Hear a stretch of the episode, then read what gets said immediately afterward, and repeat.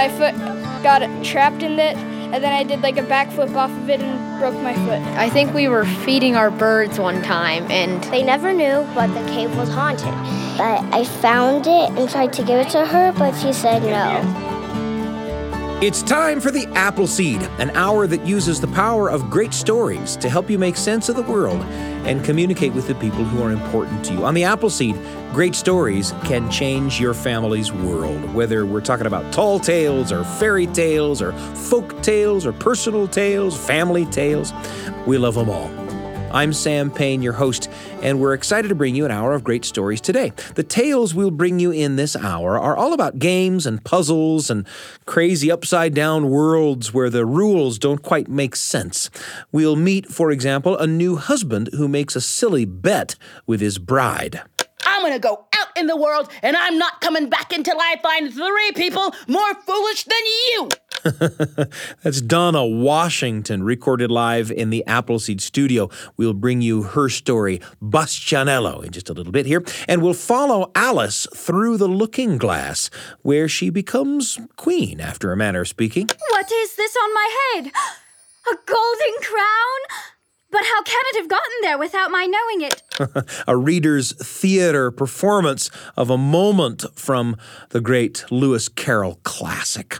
And of course, we will explore with the entire Appleseed team what the interwebs call Einstein's riddle.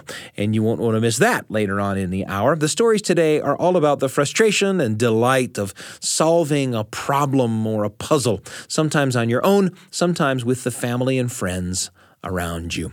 Now, your family might have a favorite game you like to play. It could be a simple game like counting license plates from all the states in the Union as you're driving in a car, or a game like I Spy, or you might play horse with a basketball on the playground. Uh, we know a game called Quaker Meeting, which is simply a game about being quiet. And we also know a game called Heads Up, Seven Up. And maybe you know that game too. You know that game that your teacher uses to get the class quiet on a noisy day. Games are a fascinating part of human culture. They exist the world over. They're played by children and adults and men and women and poor and rich. Everybody plays games. And a game can be recognized because it has certain characteristics. A game sometimes takes place in a dedicated space, even if that space is as simple as a game board decorated to make the game interesting. A game has rules everybody agrees on. A game sometimes involves some chance. Games have been used for millennia to pass down cultural knowledge and to strengthen social bonds, like the bonds between family members. They're also important in practicing needed skills when the stakes are low, right? Think of how the Algonquins played stickball, or what we call lacrosse, to toughen young men for eventual war, but also to promote unity between neighboring villages. Games also change over time to fit the new culture that's playing them. For example, a version of Monopoly was invented at the beginning of the 20th century as a way to criticize greedy landlords who charged their tenants too much for rent. Well, it's become the most popular board game in America, and the whole point now is to bankrupt the other players, right? Even games that seem completely reliant on new technology are often a version of the same games we've always played.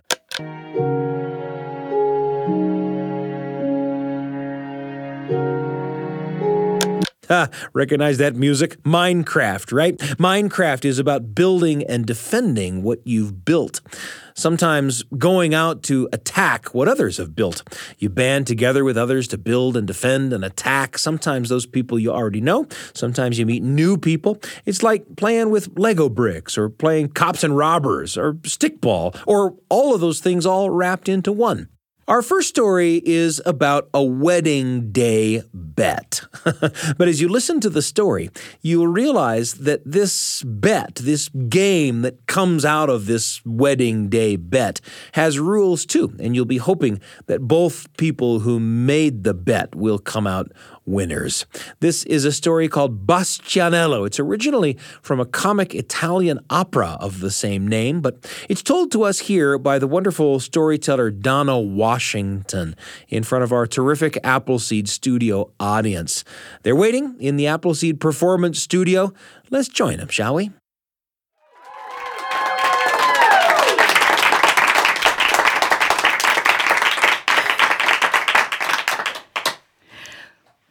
How many of you have ever been in an argument with someone and said something you did not mean? Raise your hand. How many of you have ever gotten really upset with someone and said something you did not mean? Raise your hand. How many of you have ever gotten upset with a parent and said something you really should not have said? Yeah, it's a thing, right? You get really upset, your mouth opens, and something just sort of falls out. Well, this is a story about that. And it's also a story about love. Yeah, I know, I'm sorry. but it is. It's a story about love. And it's about the fact that sometimes you're going to argue with people, and it's okay. I first saw this story when I was at university. I went to Northwestern, and that's where I studied theater. But I got into storytelling there. And when I saw this story, I remembered a book I had when I was a kid. I love this story. It's called Bastianello. And the story goes like this. Now, there once was a tailor, and he was in love with the grocer's daughter. He would go in to buy his vegetables, and they would kind of giggle at each other. And it just got to a point where he knew, he just knew he had to be with her all of his life. And he asked her to marry him. And she said, Of course. and then he asked the grocer, and the grocer said, What did she say? She said, Okay, okay. So the wedding was to be had. Now, the tailor was a pretty well to do man. He had himself a nice home, and he had a very nice stocked wine cellar. And the festivities were happening at his house after the wedding. They were having the big feast. And while they were there, they ran out of wine. And so the tailor was going to get up and get some. And his new wife said, Oh, no, no, I want to do it. I want to do it. He said, All right. He explained to her where the wine cellar was. And so she, she took the pitcher and she went and she went to the, the door where mm, the wine cellar was. And she opened the door and looked down. The stairs are really steep and narrow. She thought, oh my. and she went down really, really carefully, and she got down at the bottom, and, and there were all the casks of wine. And she put the pitcher beneath one of the casks, and she opened up, and wine started going into the pitcher, and she thought, I am so happy. I've married the tailor. He's a wonderful man. And what if, what if after a year, we have a son? Bastianello. But she didn't say it like that. She was so excited that she said, Bastianello. Would you all say that with me? Here we go. Bastianello. Oh, he's going to be a wonderful boy. He'll grow to be a young boy, and I can just see him at the age of four. And what if one day he's playing at the top of these terrible stairs and he falls down these terrible stairs and breaks his little arm. Ah! She starts crying down there in the wine cellar. Wine is running all over the floor. Well, she doesn't go back to the wedding. So the tailor says, Well, let me go find her. And her mother says, Oh, no, no, no, I will go. Don't worry, don't worry. So she goes over, and the door has closed. So she opens the door.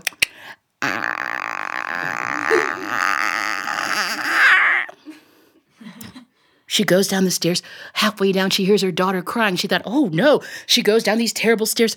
There is her daughter weeping, wine running all over the floor. She said, Did you fall? Are you okay? She said, Oh, mother, it's terrible. What if after a year the tailor and I have a son and we name him Bastianello. And what if one day he's playing at the top of these terrible stairs and he falls down and breaks his poor arm? And her mother said, Ew, that poor child. and she starts crying, wine running all over the.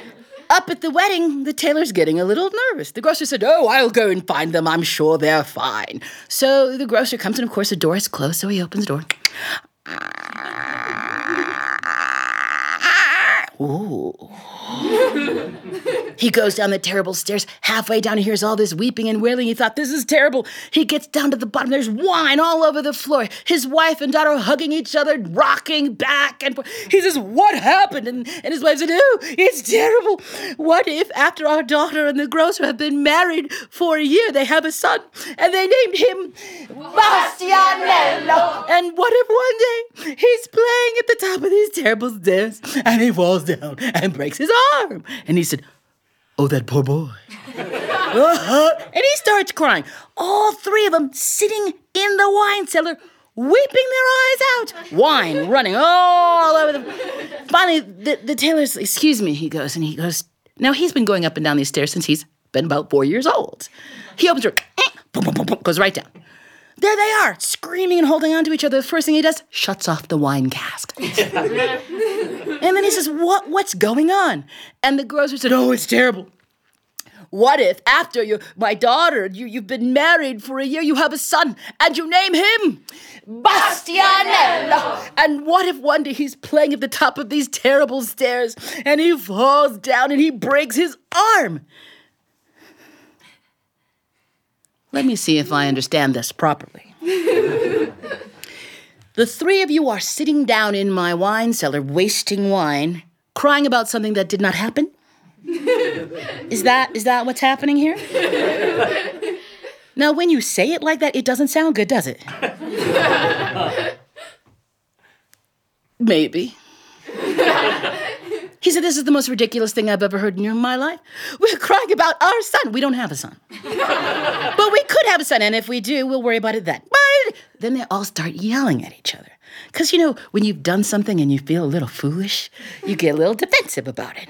And the person who thinks you've been really foolish, especially when he's upset that the wine is all over the floor, he might not be, well, desirous to be nice. and the three of them, or the four of them, started yelling at each other.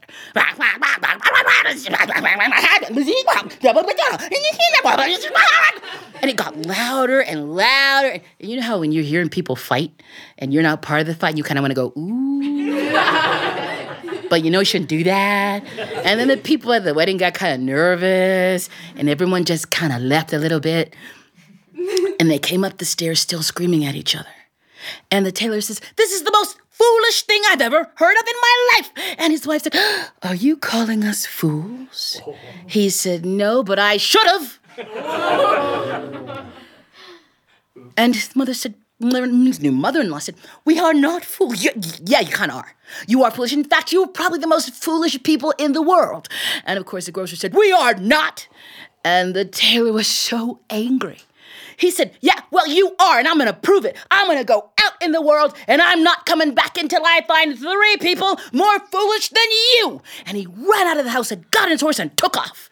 And he rode for about 10 minutes and stopped. Because he had just left his own house and vowed he wasn't coming back until he could find three really foolish people, more foolish than the people he just left. The easiest way to end an argument is to apologize.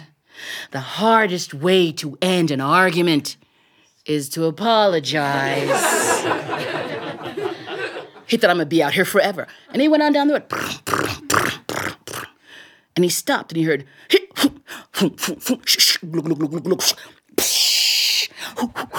bang.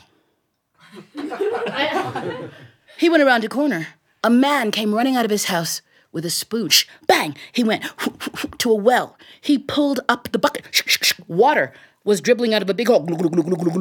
He put the teaspoon underneath and got one teaspoon of water. He dropped the bucket. He ran back in the house. Bang!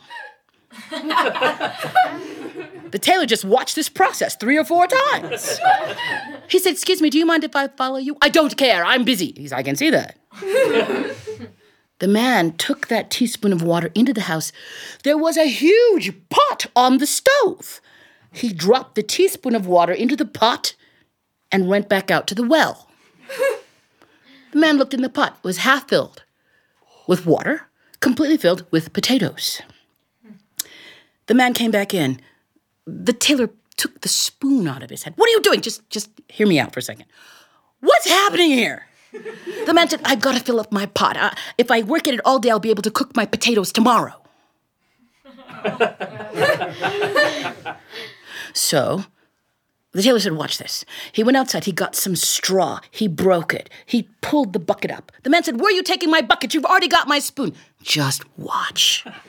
He put the straw in the hole, cut it off, got some tar, made a plug, dropped the bucket in the water, pulled it up, took it into his house, and poured a bucket of water on the potatoes. The man was amazed. he said, You've got to be the smartest man who ever lived. the tailor handed him his spoon, went back, got his horse, and said, One. he went down the road a little more hopeful. then he heard,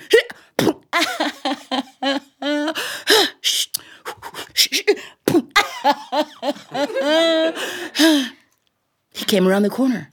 There was a man in the middle of the road without any pants on. At the bottom of a tree, there was a pair of pants. The man climbed up the tree, angled his legs at the pants, and let go.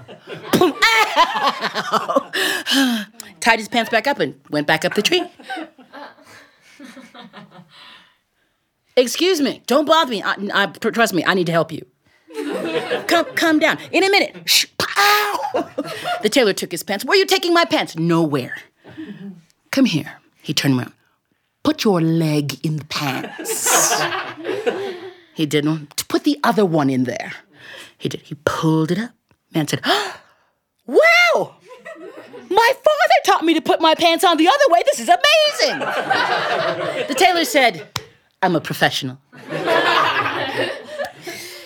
he said, You're the most amazing man I've ever met. Thank you. You've changed my life. Off he walked. Two. he might be home for dinner. He got on his horse. And then he heard the leg, the, the head, the, t- the, the, the head, the, the, the, the legs. Big argument going on. He came around a bend, and there was the most ridiculous thing he'd ever seen. It was a wedding party. Everyone's kind of grumbling, but most of the people look terrible. All of the nice suits are wrinkled and dirty. All of the women, you know, when you like spray that bun on, it falls down, swinging back and forth. And everyone's clothes are wrinkled and everyone looks sad.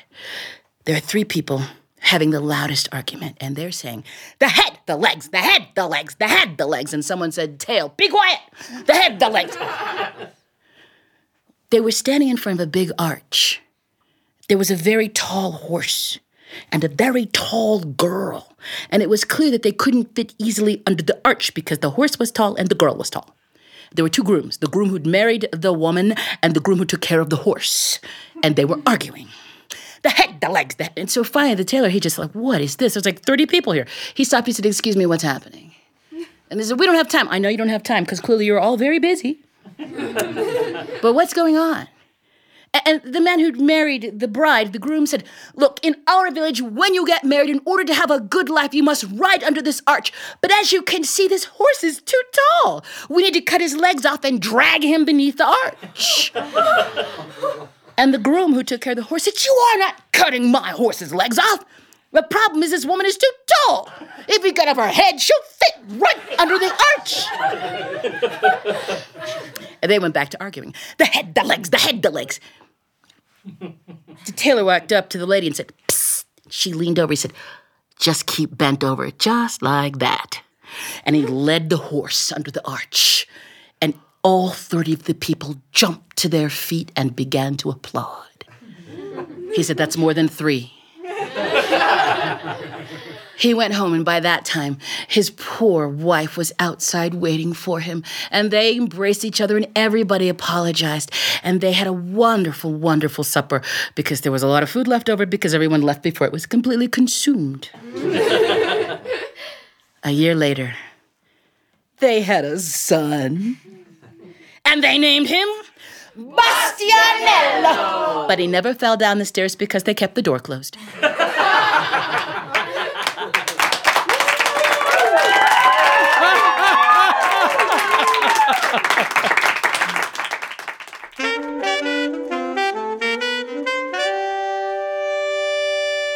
Donna Washington with Bastianello. we hope you said it along with us as we said it along with Donna in the Appleseed Performance Studio. There's a lot more coming up on the Appleseed. We got a Reader's Theater adaptation of A Moment from Through the Looking Glass, the Lewis Carroll classic. And the whole Appleseed team uh, gathers together here in the studio to solve Einstein's riddle. Ever heard of it? We're going to bring it to you a little later on. But up next, we're going to spend a moment around the desk with a little talkback about Donna Washington's story.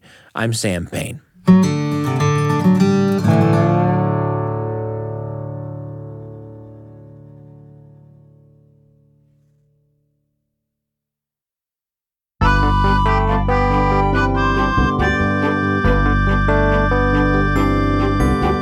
A moment ago, it was our pleasure in the Appleseed Performance Studio to hear the great storyteller Donna Washington with a story called Bastianello.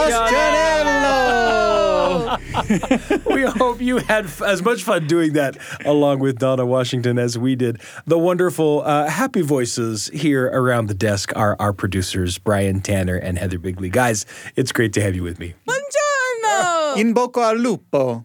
No, Which is- in bocca al lupo. That's Which is- in the mouth of the wolf. That's a way to say good luck in Italian. wow. That's something that opera singers say to each other. Wow. That's fantastic. Okay. That's like cooler than break a leg. Yeah, that is much cooler. So we listened to that wonderful story. So much fun to hear that performance and to get to participate a little bit. And again, we hope you at home participated as well. Um, uh, Brian Tanner, where does that story take you? You know, th- it reminded me of just kind of ca- when you catastrophize everything that could happen in your house, like, oh no, they could fall down the stairs, they could do this, they could do that. it just reminds me of the process that people go through when they're like baby proofing their house. Or uh, we Oh, recently gosh. got a dog. And so before the dog came home, we thought, hmm, he could chew on that, he could grab that. And so we just went through the whole house, kind of grabbing everything that we could out of the dog's uh, out of the dog's reach and preparing our kids like they could destroy your favorite toys, they could rip up your favorite Yeah. stuffed animals. And now that we have him in the house, we found he just does not have a proclivity to really chew on things. And so all of it was kind of just like the story wasn't really necessary. That's funny. I, I'm in that place i- in my house right now. We we became cat people not too long ago, and suddenly, well, you know, I, I might have thought that we were being, you know. Overcautious in terms of imagining every possible thing that could happen. We would look at each other and say, "Really, that's going to happen? N- No, come on." Uh, uh, but I'm amazed. So it's for you, it's been worse than it's you almost imagined. been the Wow. opposite. Yeah, that's right. and how about you, Heather? Uh, no pets, no pets for me. Um, though my, but that's how my husband thinks. And after being married for 15 years, I uh, often will turn to someone and say, "You know what could go wrong here?" And they're like. I, you don't seem like the person who would think that way, and I'm like, no, no, but I've been, I've been trained, Yeah. trained well. The other thing I like about this story is there are so many stupid people. like when he makes the bet, it's sort of like he walks out the door and is like, I will never come back. I'm never gonna come back. I said this thing and there's no way to turn around. And and lickety split, he finds a bunch of stupid, stupid people mm-hmm. that he can be like, oh, great, mm-hmm. job done. I'll be home for dinner. Yeah, and of course, you know, you think about that, and like if if if my neighbor had been in that situation, right? If my if my if my next door neighbor had found himself in search of three silly people, right? Yeah. The first house he'd pass is m- my house, and and I just know that i- i- if he could see me engaged in just about any activity, he would say, "There's one." you know, I mean, we we we find ourselves looking at other people and going, "Yep, silly person," but we we we we would do well to look at ourselves and our own silliness, right? yeah. Yeah I, the other night i was hanging out with some friends uh, one of them their son is getting married and this man was telling us of all the decisions that the couple were making over their wedding and he was speaking in an octave higher. He was so outraged by the decision making process. And um I first said, "Wow, you're really upset." And then I thought, "No, I do this too. I I get outraged by decisions that really shouldn't concern me Yeah. or make any any impact on my life, and yet I will turn to someone and be like, "Mom," you know, about it. Uh, It was a life lesson. Well, there is a lot more coming up on the Appleseed in just a moment. We are going to hear a Reader's Theater presentation of just a little bit of Lewis Carroll's classic, Through the Looking Glass. But first, uh, here's a memory of mine. It's today's entry in the Radio Family Journal. The Radio Family Journal with Sam Payne. A tiny little story for you and your family. Right when you need it. On the Appleseed.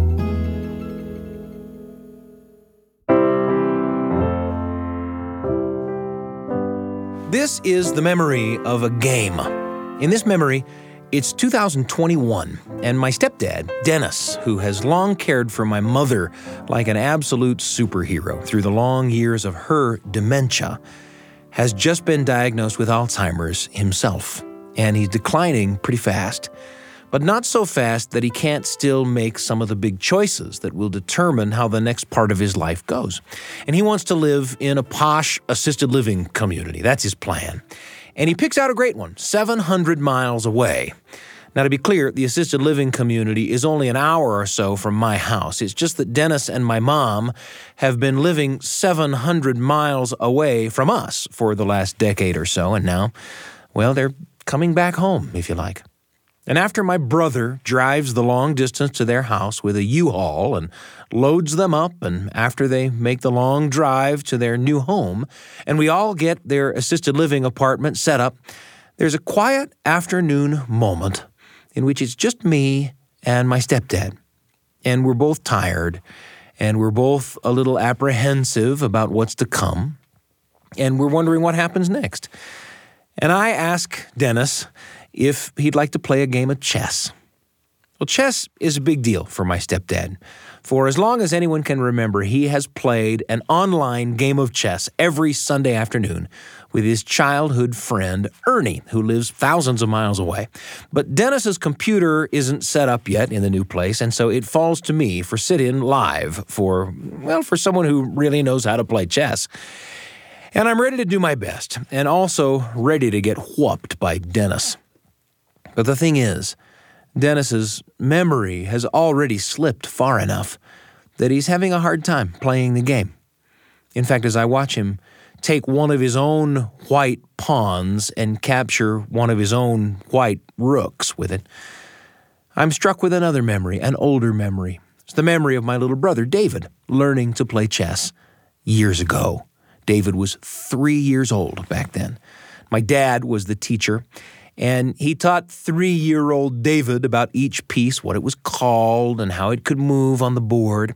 And David seemed to kind of get it, except that when it came time for David to set up the board for a game, he'd put the pieces on the board very carefully wherever the heck he felt like putting them.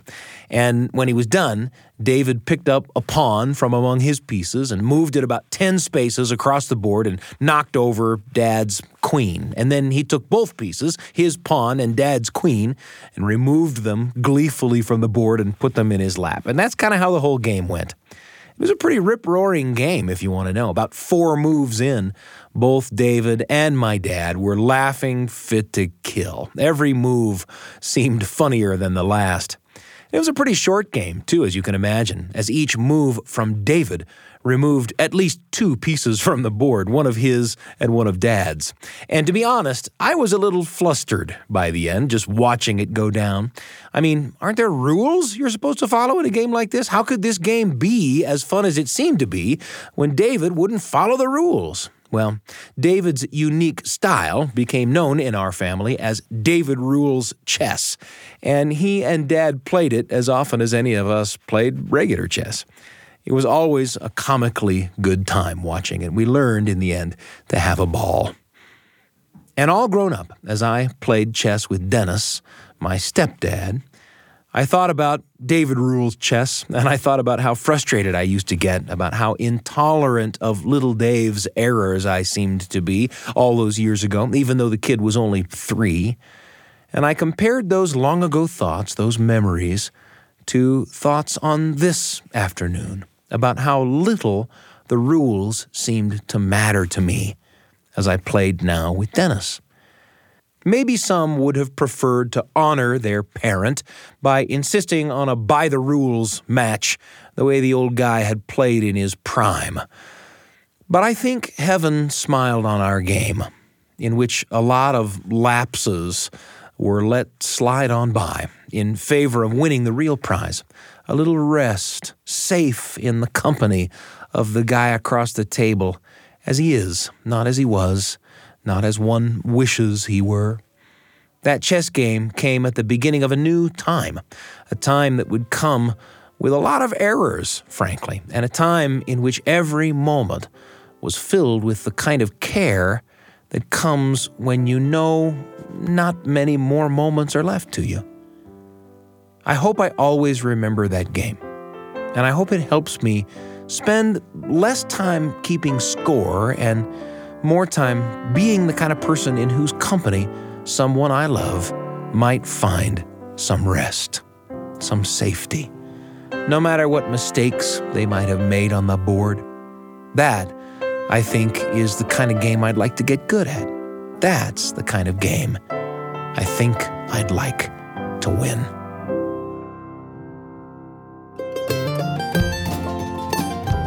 Radio Family Journal with Sam Payne. A tiny little story for you and your family, right when you need it, on the Appleseed. Thanks for joining me for that entry in the Radio Family Journal. You know, we always hope that the stories that we bring you here on the show spark memories and thoughts for you that you can share with the people that you love. That kind of storytelling around the kitchen table or the living room can make for memories that last a lifetime. It's been my pleasure to sit and chat around the desk about the Donna Washington story, Bastianello, with Heather Bigley and Brian Tanner, our producers. Thanks, guys, for joining me. Thank you. Grazie. Ciao. Yeah. I'm Sam Payne. There's a lot more coming up.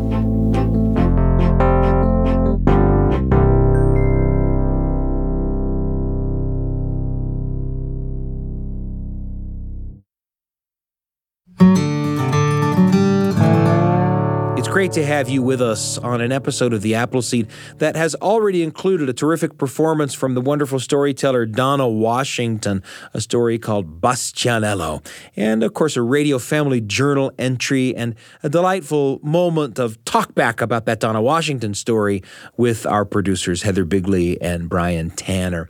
And up next, a very special Reader's Theater adaptation of a moment from Through the Looking Glass, performed in front of our terrific studio audience. Our senior producer, Brian Tanner, introduces us and leads us through one of his favorite moments from that classic Lewis Carroll novel from 1871. Here it is on the Appleseed.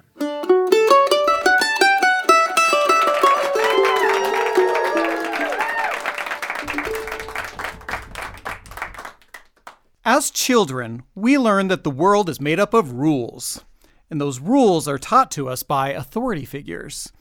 And they make sense, usually. but what if a rule doesn't make sense to you? For example, you learn in school that when you're dividing fractions, you invert the second fraction and then you multiply them. But why do you invert them? Uh, that was something that I always wondered. I guess I just thought to myself, well, that's the rule to be honest, I don't know if it ever occurred to me that I could just raise my hand and ask for an explanation. I just accepted that it was true because that's what my teacher said. But when I got a little bit older, I read about a girl who had encountered situations that were even more nonsensical than that, and she was not afraid to speak up when she did not understand the rules. The rule is jam every other day. Well, I don't care for jam. It's very good jam. Well, I don't want any today at any rate. You couldn't have it if you did want it. The rule is jam tomorrow and jam yesterday. Never jam today. But it must come sometimes to jam today. No, it can't. It's jam every other day. Today isn't any other day, you know. I don't understand you. It's dreadfully confusing. There's a mistake in there somewhere. So that dreadfully confusing exchange is between Alice and the White Queen from the book Through the Looking Glass by Lewis Carroll. It's the sequel to Alice's Adventures in Wonderland, and together they were my favorite books when I was young. In them, I met an ordinary child from a world that was not that different than mine, and it which was full of authority figures and rules. But unlike me, Alice left her ordinary world and entered a fantasy world that was also full of authority figures and rules, but the rules there were clearly, well, to borrow a, a word from the Cheshire Cat, mad. In the first book, Alice famously follows the White Rabbit down a rabbit hole and into Wonderland. But in Through the Looking Glass, Alice bypasses the rabbit hole, and instead she passes through a mirror, or looking glass, you might say, if you lived in Victorian England. And once she arrives in the looking glass world, Alice immediately notices that the countryside is laid out in a very curious way. I declare, it's marked out just like a large chessboard. well, there ought to be some men moving about somewhere. And so there are. It's a great, huge game of chess that's being played all over the world. Oh, what fun it is! How I wish I was one of them. I wouldn't mind being a pawn if only I might join. Though, of course, I should like to be a queen best. Her request was granted by none other than the Red Queen herself. That's easily managed. You can be the White Queen's pawn if you'd like. You're in the second square to begin with, and when you get to the eighth square, we shall be queens together. It's all feasting and fun. So Alice heads off across the chessboard land on a quest to become a queen. And along the way, she has run ins with the likes of Tweedledee and Tweedledum and Humpty Dumpty, and a lion and a unicorn who battle each other for a crown. Those episodes are all a great deal of fun. I encourage you guys to go out and read the whole story of Through the Looking Glass. But for now, Let's go ahead and skip to the moment when Alice arrives at the eighth square and she undergoes an immediate transformation.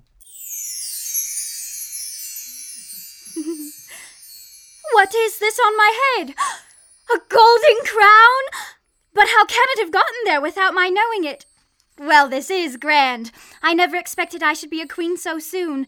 And if I really am a queen, I shall be able to manage it quite well in time. But if Alice thought that becoming a queen would mean that she'd understand the rules all of a sudden, well, she would soon find out that it wouldn't be that simple.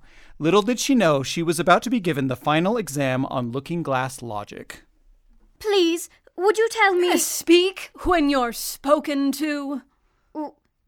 But if everybody obeyed that rule, and you only spoke when you were spoken to, and if the other person always waited for you to begin, well, you see that nobody would ever say anything. So that. Ridiculous! Now, child, what right have you to call yourself a queen? You can't be a queen, you know, till you've passed the proper examination.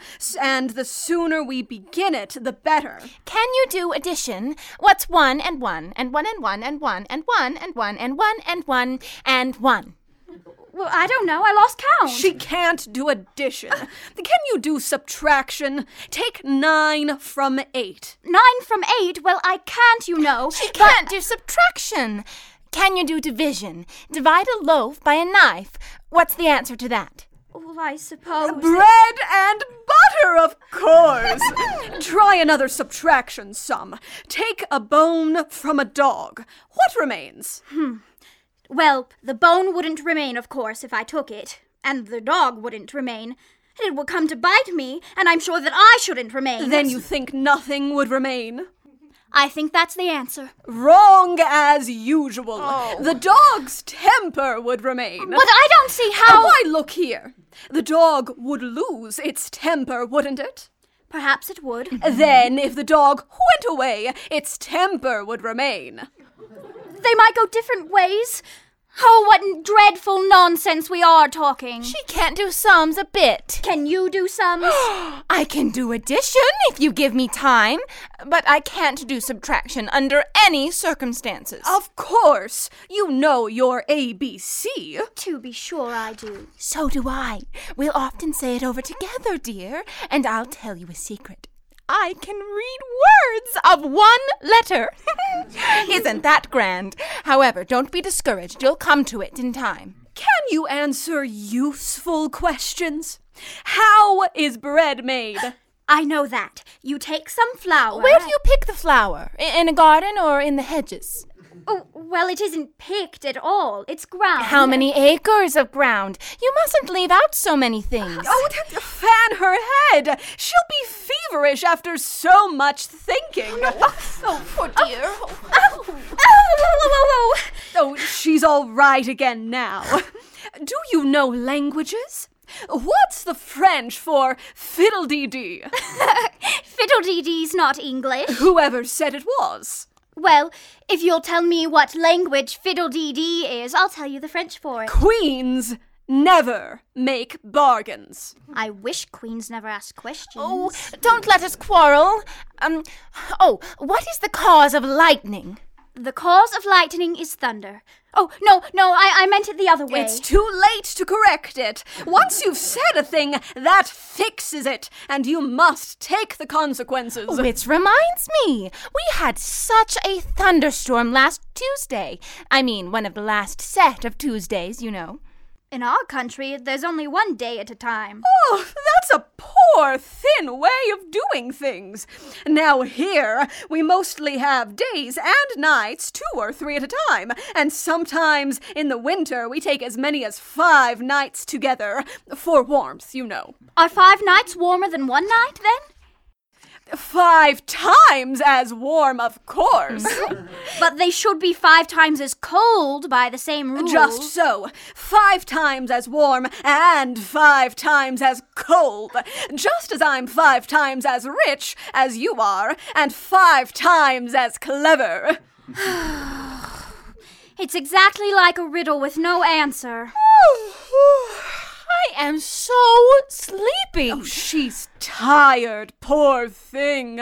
Smooth her hair, lend her your nightcap, and sing her a soothing lullaby. I haven't got a nightcap with me, and I don't know any soothing lullabies. Ugh, I must do it myself then. Hush-a-bye, lady, in Alice's lap. Till the feast's ready, we've time for a nap. When the feast's over, we'll go to the ball. Red Queen and White Queen and Alice and all. And now you know the words. Just sing it through to me. I'm getting sleepy, too. And just like that, the two queens fell fast asleep with their heads in Alice's lap, snoring loudly. As a child, I adored all of Alice's ridiculous interactions, but looking back, I think that I got more out of these books than just silliness for the sake of silliness. By cranking up the absurdity of the Wonderland rules, I think there's an invitation to think more deeply about the rules that we're given. Are they just arbitrary? Or is there some logic behind them that we can discover if we ask? In this way, I believe that the Alice stories helped me develop into a more critical thinker. And that trait has followed me into adulthood, and it's perhaps even influenced some of my most important life choices. For instance, as a young adult, I went to a talent show where most of the people were doing conventional talent show acts like singing and dancing, but there was one act that really stood out to me. It was a short presentation by a woman standing at a blackboard. She was a math teacher, and so for her talent, she walked the audience through the logic behind the invert and multiply rule for dividing fractions. Aha, I thought. So that's why it works. And in just a few minutes, she had made sense out of a rule that had previously seemed nonsensical to me. Well, she may not have won the talent show, but she did make me think I gotta go get to know that girl. a few years later, we were married, and I still love it when she unravels the mysteries around algebra or geometry for me. And I should say, she's sitting right over there. so the next time you're puzzling over fractions, or why you can't have jam today, or some other rule that makes you think to yourself, It's exactly like a riddle with no answer. take a cue from Alice and ask somebody, why?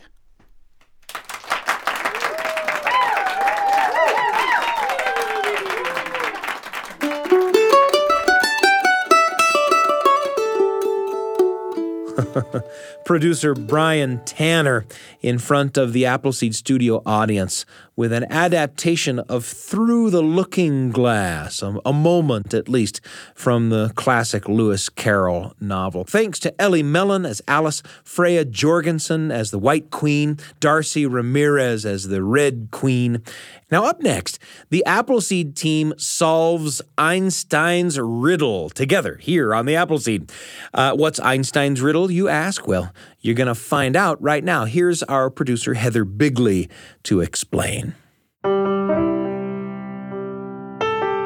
Perhaps your family puts together puzzles over the winter holidays. Everyone gathered around a card table, fingering the shape of a blue cardboard puzzle piece, reaching over and past your little sister Esperanza and your great uncle Maynard to snap something into place. That satisfying click resonating in your ears and along your thumb. And then your cousin Vishwa adds his piece, and then your granny, and there's a whole crescendo of pieces until you stand back and see a finished image of a fantastical solar system where an astronaut can leap from Mars to Jupiter in one bound, a giant flag in her hands. But that satisfaction might be long in coming. Remember when your auntie spilled all the puzzle pieces onto the cardboard table at the beginning of vacation? A thousand pieces skittering upside down, the cardboard dust making you sneeze. It was slow going, a slog of sorting and comparing and keeping the dog from licking the pieces up on his tongue. But you and your family came back to it between meals and after naps and while the TV played football or your mother's favorite Christmas movie. Maybe you wanted to quit. Maybe you felt overwhelmed by all the different colors of blue in that puzzle. And maybe you did quit because Fortnite is a lot more fun than this. But your abuelo didn't quit. No, he doesn't sleep too well, so he would wake up before dawn and then wander around the table with his reading glasses on his forehead, trying to see the picture and the puzzle at the same time. And bit by bit, the image on the box became the image on the table, and you got pulled into it again, standing there, contemplating those blues, until you realize that's not sky in your hand, but the reflective bumper of the Mars rover. Snap. Logic puzzles are the same sort of exasperation and patience and thrill. At first, you're looking at what's essentially a chart full of blanks that you're expected to fill in, and all that negative space overwhelms you. Where do you start? How do you decide what goes where?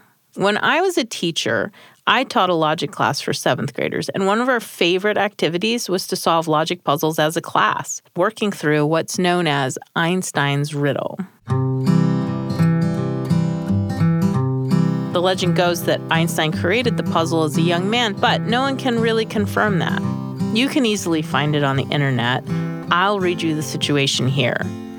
There are five houses in five different colors. In each house lives a person with a different nationality. These five owners drink a certain type of beverage, smoke a certain brand of cigar, and keep a certain pet.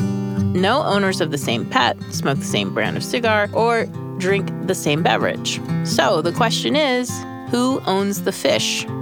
If you're paying attention, that's five different people with five different characteristics. This puzzle is solved when you correctly deduce where each person lives, what they drink and smoke, and what their pet is, so you can, of course, answer who owns the fish. The Appleseed team got out an enormous piece of paper to solve this together. There's five different colors, right? Yeah. Do we have different colored markers? Would that help? Thankfully, there are a few clues that come with the puzzle. The Brits live in the red house, the Swede keeps dogs as pets, the Dane drinks tea, the greenhouse is on the left of the White House. You get the idea. The Norwegian lives in the first house. And we know that it is not the White House. Right. The very first logic puzzles were written by a professor of mathematics at Oxford, known as Charles Dodgson. But Dodgson also went by the pen name Lewis Carroll, whom most of us know as the author of Alice in Wonderland and Through the Looking Glass, who gloried in the unconventional, the uncomfortable, and the mystifying, like we just heard. Logic is a system that's supposed to help us make sense of the world. From two premises, you can deduce a valid inference. The Norwegian lives next to the Blue House. Next to the Blue House, and we know he lives in the first house. Yes. So we know that's the Blue House. So that narrows our choices for the Greenhouse and the White House Yes. to three. The greenhouse's owner drinks coffee, so it can't be this one because this person drinks milk. But valid doesn't mean true. In fact, logicians have a different way of recognizing a valid inference that is also true. They call that a sound inference. And perhaps that is what Lewis Carroll was getting at with his children's books. Just because something follows the rules doesn't make it sound. Am I wrong in saying that Norwegian can only drink water? Is there? What is your. Yeah. I think we just air this unedited. this is the I think it's- episode. it's this radio is, gold. This is riveting. I used logic puzzles in my seventh grade classroom to help kids practice deduction, but it had a bigger reason too.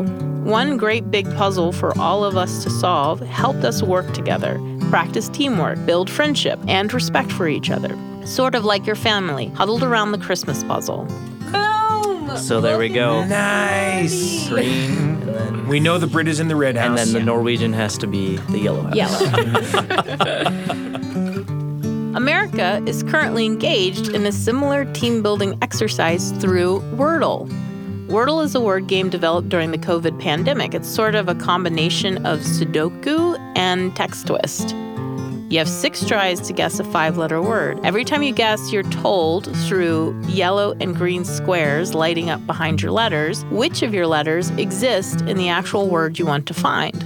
There's a delighted yeep from most of us when we see all five letters light up in green. That means you've accurately guessed the word. The cool thing about Wordle is that there is only one word puzzle a day for the entire world. We're all playing the same game at approximately the same time, which means we like to share our wins. And the game comes with a share function to help you do just that on social media. I know people who post their win on Facebook every day. I personally share mine in a little text group of friends. I'm always amazed when they can work out the word in only two or three guesses. Often we share what our list of guesses were and talk about our strategies together. Sometimes I feel competitive. Sometimes I want to be the person who can guess more accurately than my friends in fewer tries. But Wordle is incredibly humbling. And I found it's just better for my ego if I recognize that though I love words, I might not be the best at logically deducing the answer. My math teacher friend Z is better at that. He usually beats me at Wordle.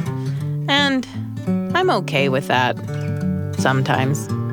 Here at the Appleseed, we solved Einstein's riddle. I can't believe this. This is so huge. we aren't going to tell you the answer because you probably want to gather your compadres about you and give it a shot too. Remember, it's a process that takes work and thought, but ultimately ends in delight. Happy deducing. Happy deducing indeed. Thanks to Heather Bigley, one of our producers, for leading the whole Appleseed team through the solving of Einstein's riddle. It's been a pleasure for me to share this hour with you. Join us again on the Appleseed, won't you? You can find us at byuradio.org slash Appleseed. You can Google the Appleseed podcast and subscribe, or you can download the BYU Radio app for ways to listen to all of the great programs produced by BYU Radio. The Appleseed is pleased and proud to be part of that family of programs. I'm Sam Payne. If you found us on the podcast today, you can rate and review us. We'd love it if you did that. It helps people find the show. I can't wait to be with you again on the Appleseed.